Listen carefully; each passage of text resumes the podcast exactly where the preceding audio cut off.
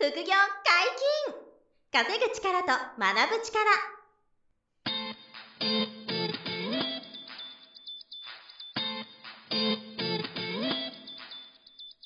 この番組は稼げるようになりたいを叶える副業アカデミーの提供でお送りいたします。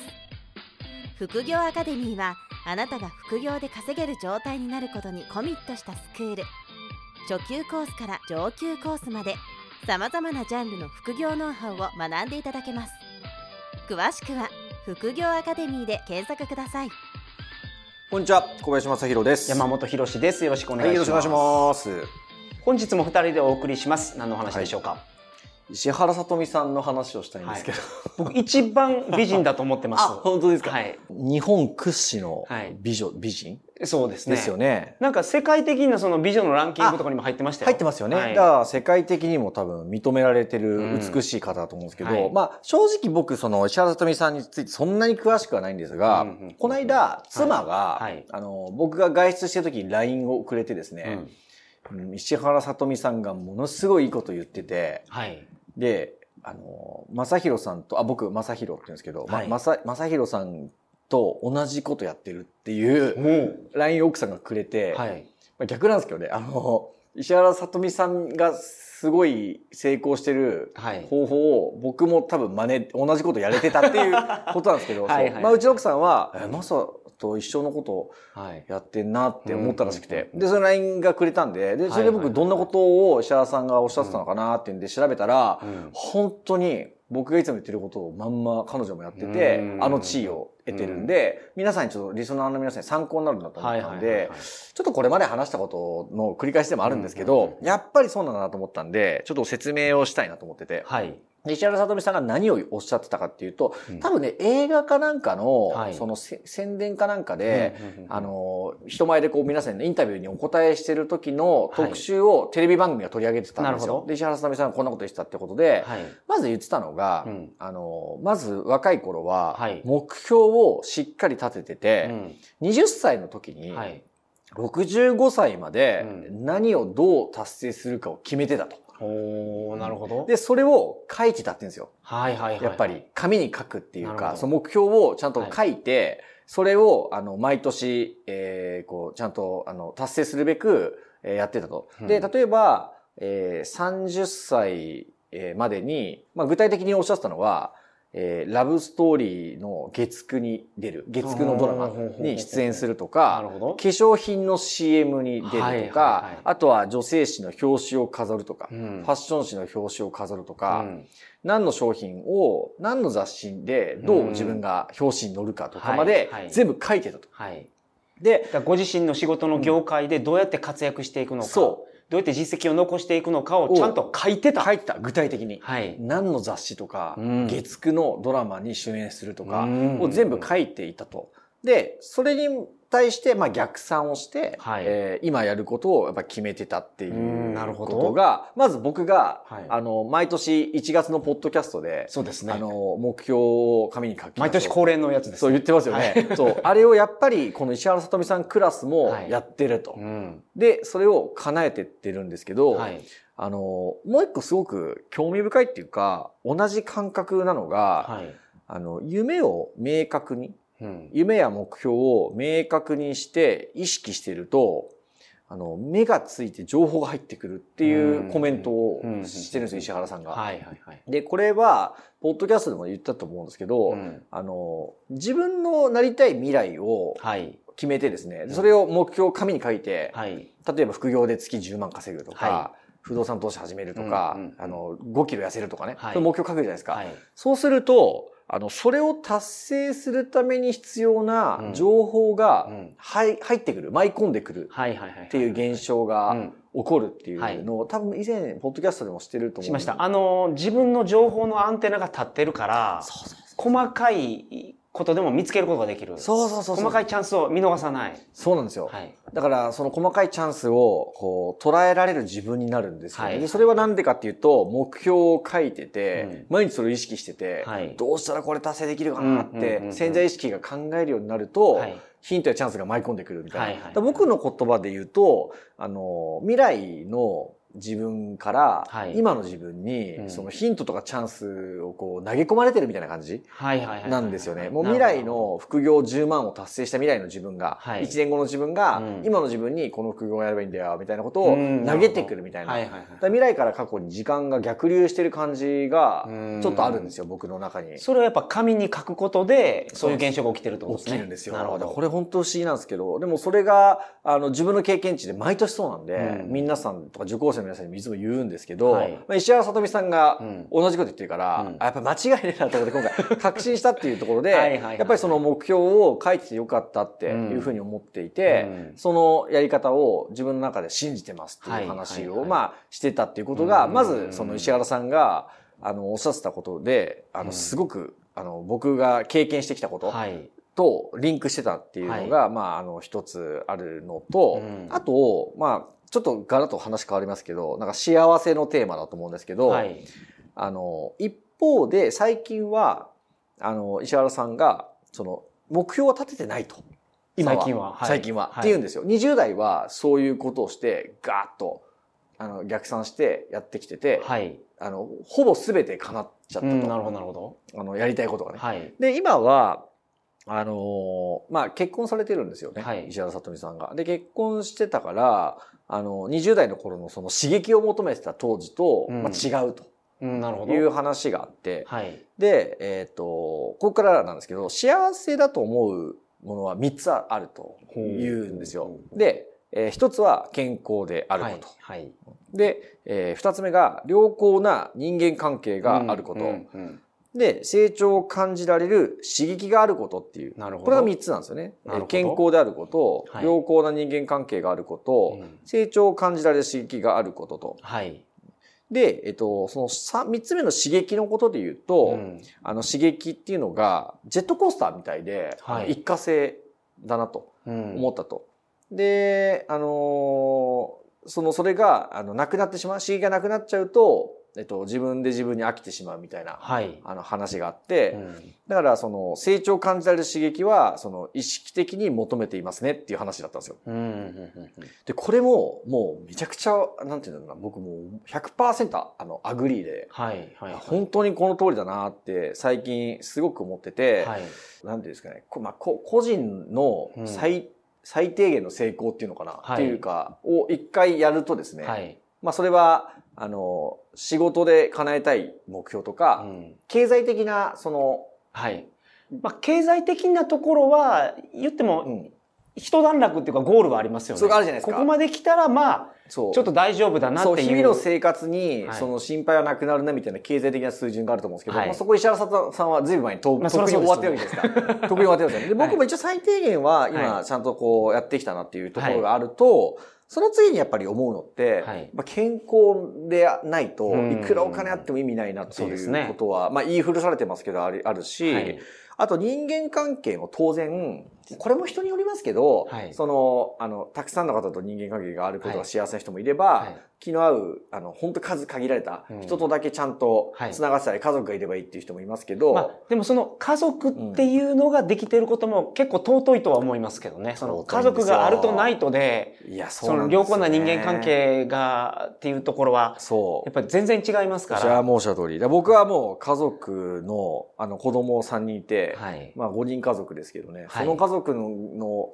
いることによる幸福度が、はい。まあ、僕の中ではすごく高い、はい。優先順位もすごく高くて、はまあ仕事か家族はか以上みたいなぐらい、あの、すごくその、家族の人間関係が重要だなと僕は思ってるからなんですけど、多分石原さんもうん。結婚されたことで、あの、その感覚がめちゃくちゃ芽生え始めてんじゃないかなっていうところがすごく見えて、あ、そうだろうなっていうことと、あと、結局、その、人間関係良好で、はい。健康で、あとはいお金にも困ってないとしてもですよ、はい。あの、成長を、その、感じられること、はい。これが結局、あの、すごく重要なんですよね。なるほど。あの、なんか、ひよく、よく言うのが、はい。あ、この間もね、とある人が言ってたけど、うんなんか、1億円、その、貯金ができたら、うんもう何もしたくないんですよね、ってはいう人がいたんですよ。で、これはわかるんですよ、意味は。はいはいはい。だし、皆さんももしかしたら、いや、そうだよな、確かに。うん、1億円あれば、もう何もしたくない、仕事もしたくないし、のんびりしたいな、みたいなふうに思うと思うんですけど、はい、で、あのその1億円手にした人が何もしないとですね、はい、あの、成長がなくなりますよね。うん、間違いなく。そうするとですね、あの、か、必ずと言っていいと思うんだけど、不足感が出て、うんうんちょっと幸福度が落ちる人が多いと思うんですよ。で、僕はもう完全にそのタイプなんですよ。あの、はい、その、成長とか、新しくできなかったことができるようになるみたいな達成みたいなものが、なくなったら、かなり幸福度落ちるだろうなって分かってるんですよね、自分で。なるほど。僕はもうそのタイプで、はいで、石原さとみさんも、まあ僕が石原さんみたいなすごい人と何がわかんだって話なんですけど、多分、ここでおっしゃってる、その成長を感じられる刺激があることが三つ目の幸せの要件なんで。なるほど。なんで、その成長を感じられる刺激を、はい、あの、石原さとみさんクラスでも、やっぱり大事にしてて、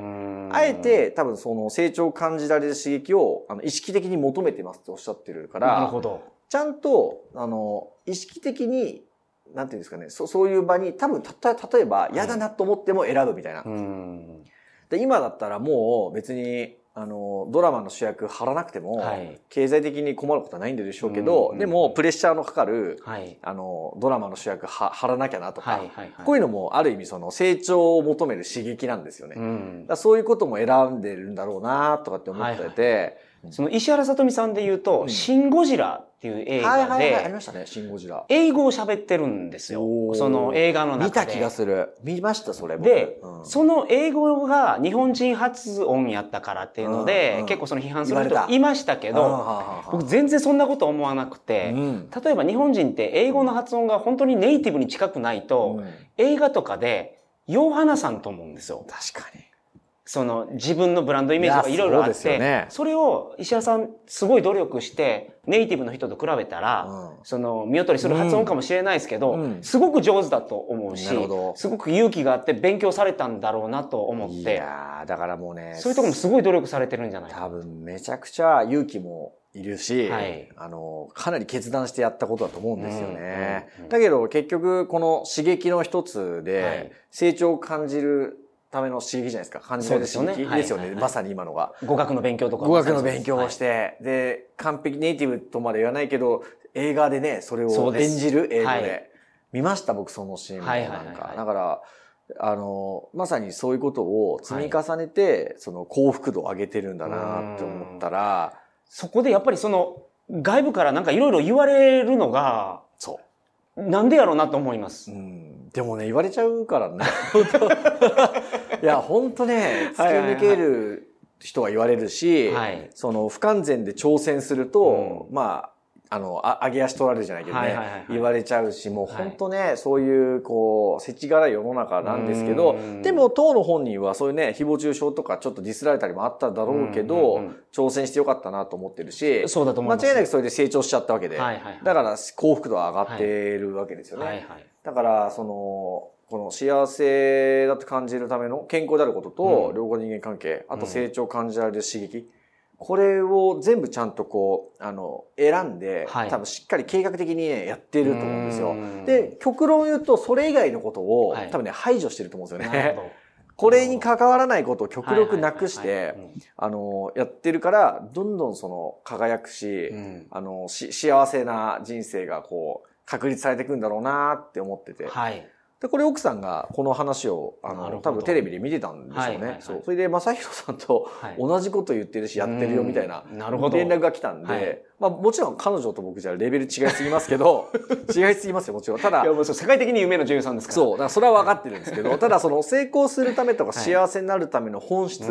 は、あの、通ずるものはあるなと思ってて、だから自分でも答え合わせみたいになって、あ、これでま、またさらに、あの、邁進すれば、はい、石原さとみさん級も目指せんのかななんて。この間テレビで、うん、その、今、不動産投資で FIRE っていうんですか？はあ、はあははあ、 early retirement を、はいはいはいはい、はいできた人が、うん、その不動産投資のメリット、デメリットって言ってた時に、なるほど。うん、あの、もう引退されたんですけど、うん、中島さんっていう方やったかな。はい。 FIRE したんですね、はい、不動産投資で。そうです。もうすごく大きな利益を残されて、はい、もう引退されたんですけど、なるほど。やることがないと。で、辛すぎると。で、今までよう考えたら、平日働いてたから土日がすごい楽しかったと。なるほどね。で、毎日土日やと、もう全然楽しくないっておっしゃってたんですよ。いや、もう間違いなくそうですから。これはけど、僕からすると、いや、その持ってる方の悩みだなと思うんですけど、思っちゃうんですけど、確かにただ、これがないと、持ってても、例えば資産とか、もうだってもうリタイアできるぐらいお金稼げれてますから、安心じゃないですか。みんなが持ってる不安がないわけですから。羨ましいですよね。羨ましいんですけど、そういう悩みが出てきちゃうと。出てくる。必ず来ますから。その、そのステージまで行くと、そういう悩み方して、同じぐらいなんか、あの、なんていうんですか、幸福度が変わらなくなっちゃうんですよ。はいうんうん、あれあの時の自分と脳がむしろ幸せだったかみたいな、下手したら、サラリーマンの時の土日が貴重だったあの時で、集合の仕事がストレスだったあの頃の方が幸せだったかもなみたいな風に思うことすらありますからね、場合によっては。でも今の話も間違いなく成長を感じられる刺激がないんですよね。そうですよね。ファイヤーしちゃうと。他のやつはあってもそれがないから悩んでらっしゃると。そうなんですよ。もうめちゃくちゃわかるんですよね、それ。ただ僕もう本当ファイヤーとかして、のんびりとかしてらんないタイプだと思ってる自分のことを。はいはいはい、無理だろうなって分かってますからね。だからやっぱり、あの、新しい、その、まあ、僕の場合ビジネスとか事業とか、はいあの、まあ、すごい不動産とか好きなんで、はい、そういうのに向き合っていくわけですよね。うんうんうん、そこにその成長を感じられる刺激があるから、なるほど。あの、やってるんですよ、はいはいはい、絶対。だから石原さんはその何次元も上の高みで、はい、同じこと多分考えてらっしゃって、はい、あの世界に今いて君臨してると。